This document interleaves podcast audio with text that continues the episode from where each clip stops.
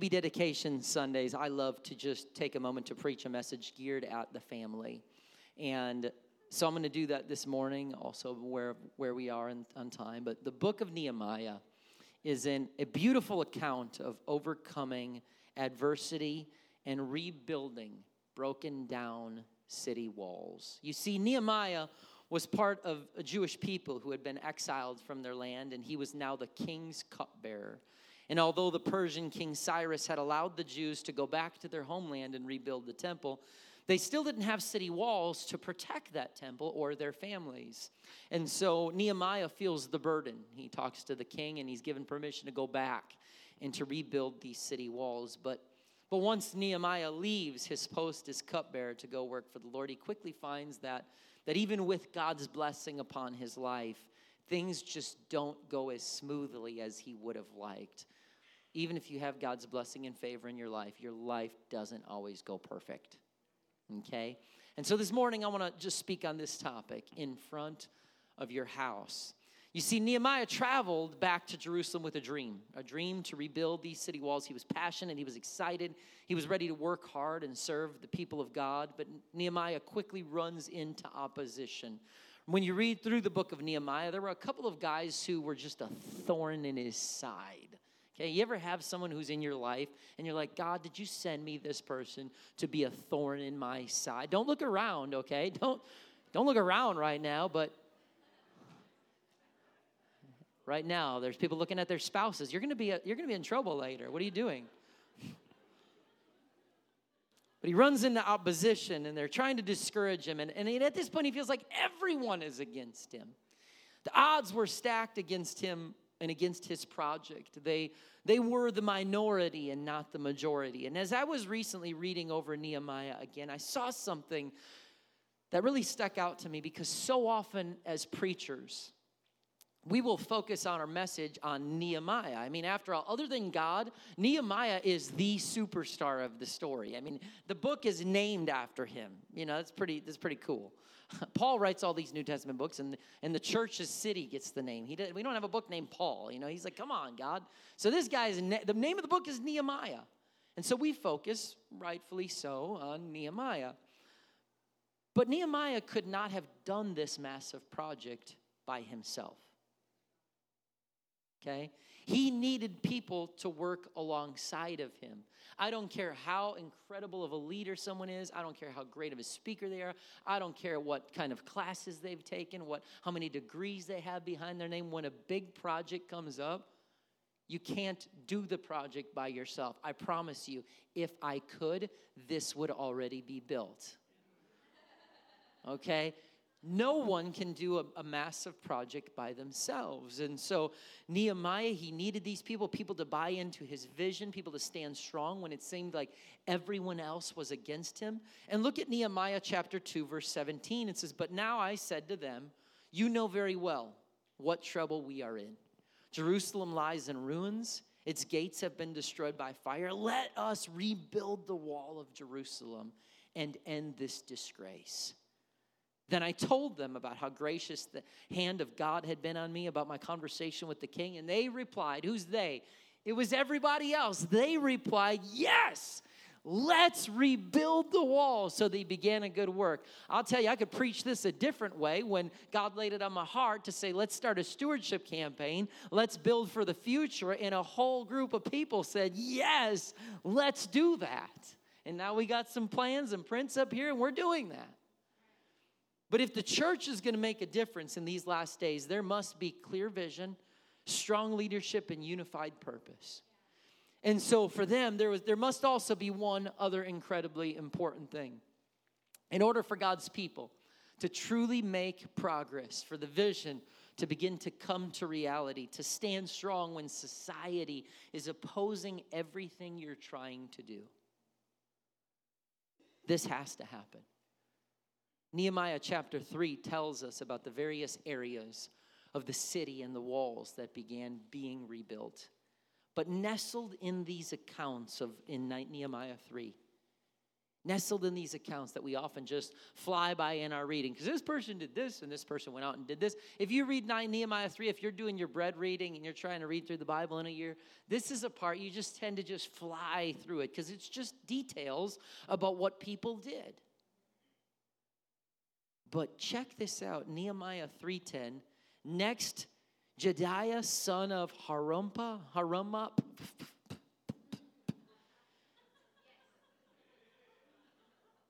Harumaph, repaired the wall across from his own house. And next to him was Hattush, son of Hashabana. I should have had Brother Robinson come up and read this for me.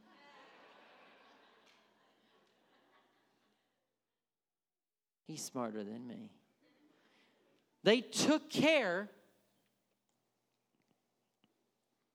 they took care of what was in front of their house. Nehemiah 3:12, two verses later, Shallum, son of Hallohesh, and his daughters repaired the next section. He was the leader of the other half of the district of Jerusalem. They took care of what was in front of their house, and it was not just dad and mom. He got his girls. I remember hearing a story about my father in law having his girls out siding with him and working with him. And I thank God for it because me and Chad got to marry hardworking ladies. Right? And so he, it was not just mom and dad take care of what's in front of your house. No, no, no, no, no. He got his, they, they got their sons and their daughters involved because protecting what is in front of our own house is something the entire family needs to be aware of and needs to be in on. Hear me when I say kids need to learn early how important it is that we make sure that we're keeping an eye on what's going on around our house. I'm not saying just burglars or predators or keep an eye on the dog or make sure they have water, make sure you lock the front door. Those are all good life lessons, and I think we should teach our children that. But I'm talking about teaching our children. I was just thinking about this today that I want so bad to make sure that I protect the eyes and the ears of my kids. I have a responsibility from God for that, but I also know that I am only one person. I am not omnipresent, okay? Wish I was, I could get a lot more done but I'm not. I'm one person. And so I know that I cannot always have my ears and eyes on every YouTube video, every clip, every conversation with their friend, every time they're in a group chat. I can't keep my eyes and ears on everything at all times, even though I try. And so I want my kids to know from a young age about what is right and what is wrong because sin is a hard issue. And so I want my kids to, I want to try to invest and instill things in them where they have a pure, clean heart and, and they are not, I'm not trying to catch them. I'm trying to say, you help me watch what's on in the house. Make sure that we together are being aware of what's in our house. And so Nehemiah 321 Meremoth, son of Uriah, grandson of Hakkoz, rebuilt another section of the wall, extending from the door of Eliashib's house to the end of the house. Notice it was the son, it was the grandson. It's a generational responsibility of what we're doing here, of what we're saying, of like, no, this is not just mom and dad's project. This is not just mom and dad's ministry. This is not just mom and dad's church. I want our children to be up here on Family Wednesdays leading us in worship, youth leading us in worship, youth preaching for us. I want our kids to grow up in, in, a, in, a, in a culture where they know this ain't their church and one day it'll be my church. This is my church today. Nehemiah 3:23. Again, we're still in Nehemiah 3, the part we kind of skip over sometimes. After them, Benjamin and Hashub repaired the section across from their house. And Azariah, son of Maaseiah, and grandson, another grandson of Ananiah, repaired the section across from his house. Notice the way this city, these walls were being built were hey, make sure you and your family, the first thing you got to take care of is what's sitting in front of your own house.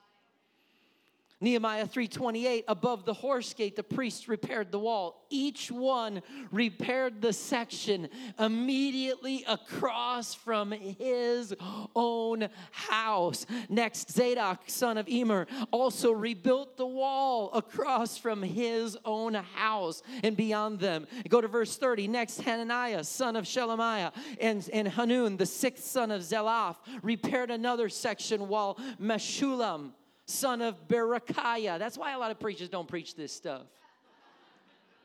rebuilt the wall across from where he lived. Look at this. I know you're going, I get it, I get it.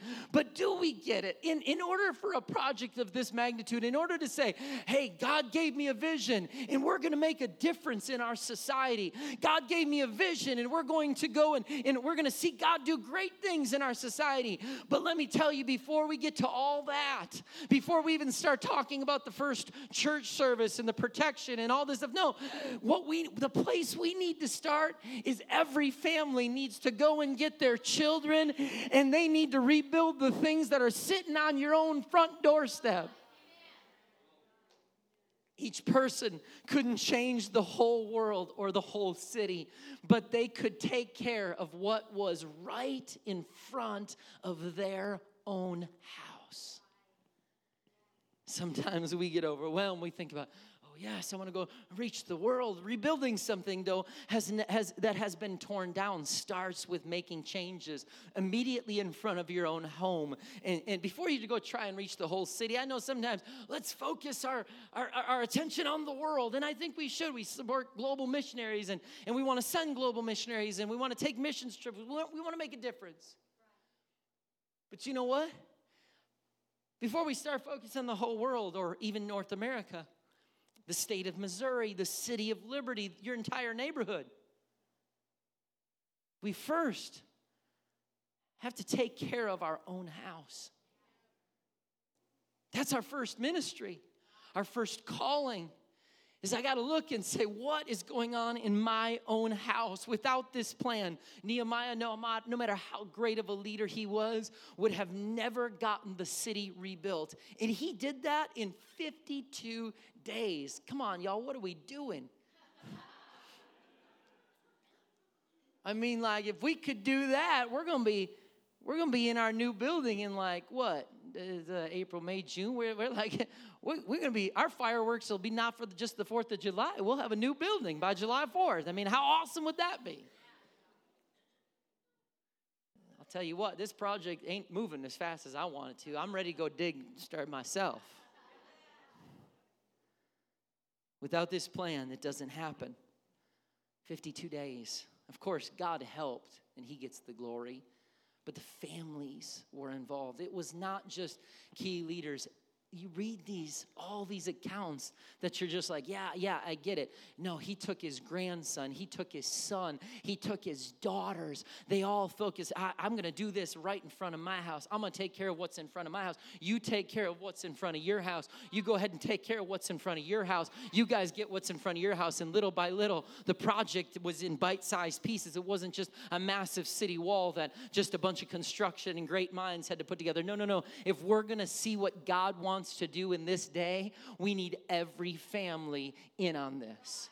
And I think that there's a parallel between what we're reading right there and what we're reading here today. Is we can talk about buildings, we can talk about vision, we can talk about, but if we all say, well, we're just looking at this, or looking at one day we're going to do this, or looking at the world, looking at the state of Missouri, the city of Liberty, and we're ceasing to realize, no, it starts with some parents that say, come on, kids, you're going to be a, uh, uh, you're going to have your hands in on the work of the Lord, and we're going to start by focusing what's on what's right here before we do anything else else.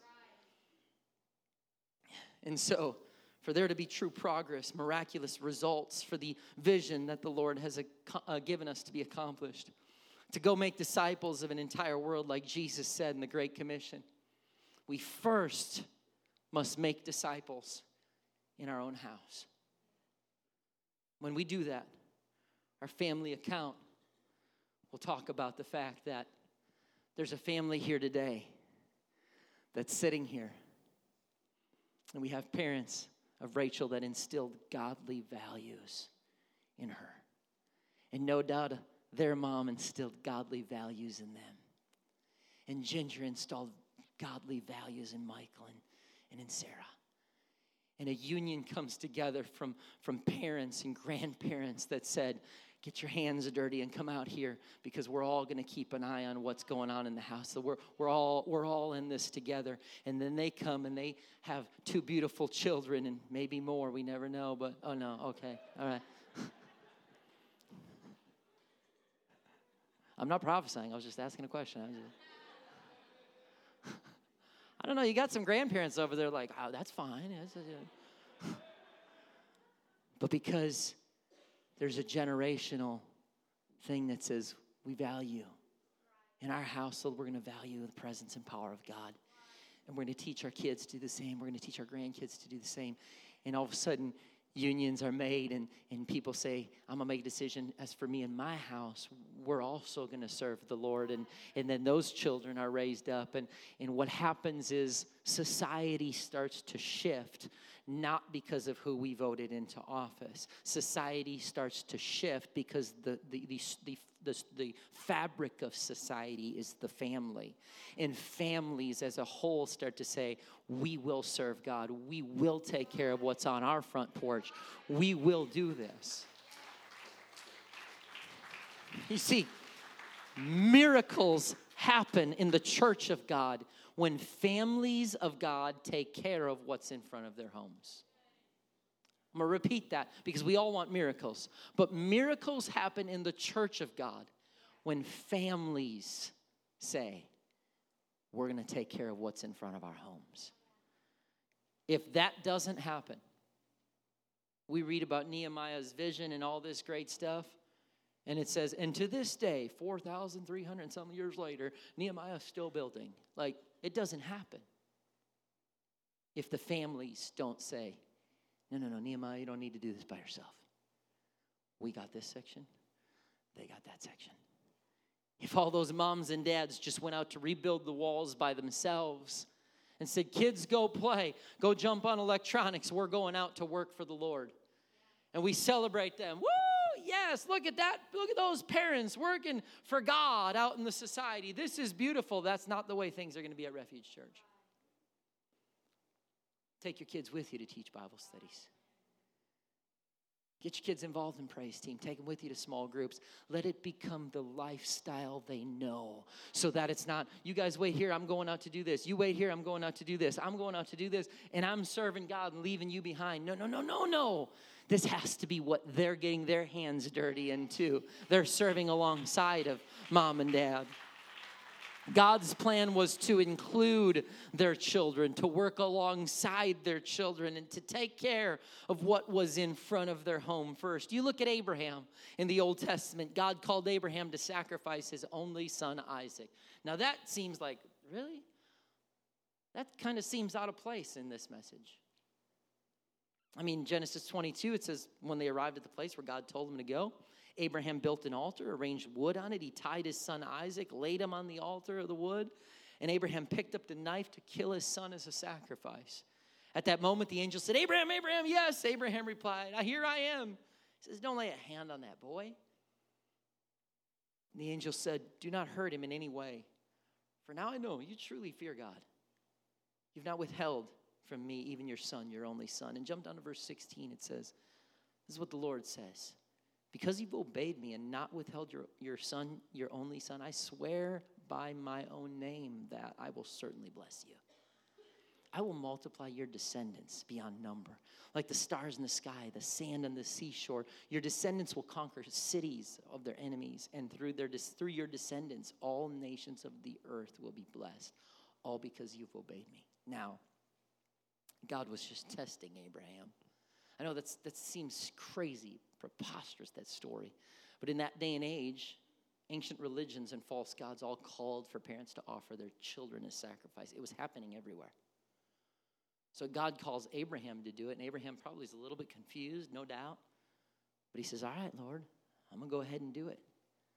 And Abraham was a leader. And so, guess what? If Abraham would have sacrificed his child, all of Israel would have started, they, all, of, all of his family, they would have all started sacrificing their children too. And at that time, it was completely normal, but fortunately today, there's no more actual physical child sacrifice to false gods. But unfortunately today, there's still a lot of sacrifice going on in families in the name of ministry, career, and our own personal pride and ambitions. Oh, yeah, I can climb the corporate ladder. Oh, yeah, I can be elevated. Oh, I can serve in that position. Oh, I can get public recognition. And I'm working for God. But always go back to the story of Abraham. Because in the name of worship and ministry, oh, I could sacrifice my child on the altar. But God says, no, no, this is, a, this is just a test because God will never, ever, never, ever call you to sacrifice your children, not even in the name of ministry. Because children are our first ministry. The very first thing call, God calls us to do is this take care of what's in front of your house. Take care of your own family, your own children. That does not mean we just turn inward and stop trying to reach a world. It's simply saying, you guys are coming. This is our project. These are our walls. This is our front doorstep. Not this is mine, you go play. You're not a part of this until you turn 18. No, from a young age, Asher needs to know that mom and dad, we go worship. We are faithful. We serve. And you come and you serve with us because, Asher, you are just as vital to this as we are. And so he is raised in an environment where he doesn't feel devalued as a child until a later date, but that he knows from the very moment that he can understand that I am valued and I'm a part of this church because I'm a part of the work of God. You see, this is why Paul wrote to, to, Timothy about men wanting to be pastors or church leaders. And he writes to Timothy in 1 Timothy 3 1. He says, This is a trustworthy saying. If someone aspires to be a church leader, he desires an honorable position. So, a church leader must be a man whose life is above reproach. He must be faithful to his wife. Now, some would say, What does that have to do anything?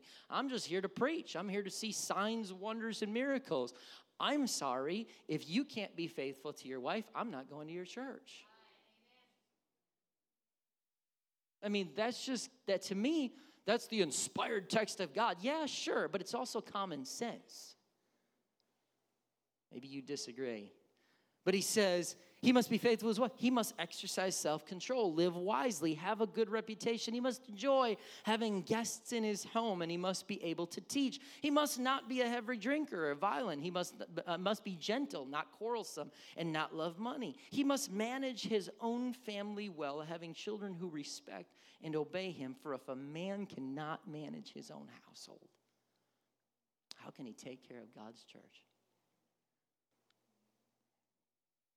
Scripture. So for me, I want to reach a world. I want to reach a state. I want to reach a city. I want to reach a neighborhood. I want to keep building churches and sending people off and plant more churches. I want to see God do great things in, to, and through Refuge Church. But I will not do it at the expense of my family. Because for all of us, the first ministry that we have is you want to be a minister, Timothy? Let's talk about young ministers. That man needs to be a husband of one wife. That man needs to love his children. He needs to teach them discipline where they listen to him and obey him. Why? Because they need to understand at a young age about the fact that there's an authority structure and they need to understand there's rules in society and they need to understand the law of God. And you need to help them learn that because, young preacher, you want to be a leader? Your first ministry is inside your house. So God inspired Paul to write this because he calls us to take care of what's in front of our homes. God wants to bless our families, but he never calls us to sacrifice our families. Not for anything, not for ministry, not for career. Yeah, but you know, this is a great opportunity. I will never sacrifice my children for anything. Because to me, as much as I love serving, and, and we all have that, that element of pride where we just, we want, oh we, oh, we don't admit that. We don't talk about, we all have pride. But there are times where I've looked at my kids and said, if you guys ever feel doing North American mission stuff or pastor, any of these things, that you guys are not important to me and you got to come talk to me because I will make changes in my life because I need there's nothing in my life I need more than to be a good daddy at home. But but it all it happens, doesn't it? Sometimes life happens and before you know it you just lose track of things sometimes. This morning I got to take my daughter out. We went out and had lunch together. Each week I try to have one date time. I, should, I don't know how else to put it with, with each of my children, and it rotates every week. Last last time was Titus, and this time was Kiera. And so this morning I just take her out because to me, when some we'll talk about the best part of our day at nighttime before bed. I love you all, and I love preaching. I love the ministry of God. But my favorite part of my day was not standing in this pulpit. It was sitting across the table at uh, Noodles and Company. Waiting for too long for a dish that shouldn't have taken that long. for some just average chicken and noodles. But to just talk to my daughter and look her in the eye, and nothing monumental happened. But I just pray that she is raised knowing that her daddy adores her.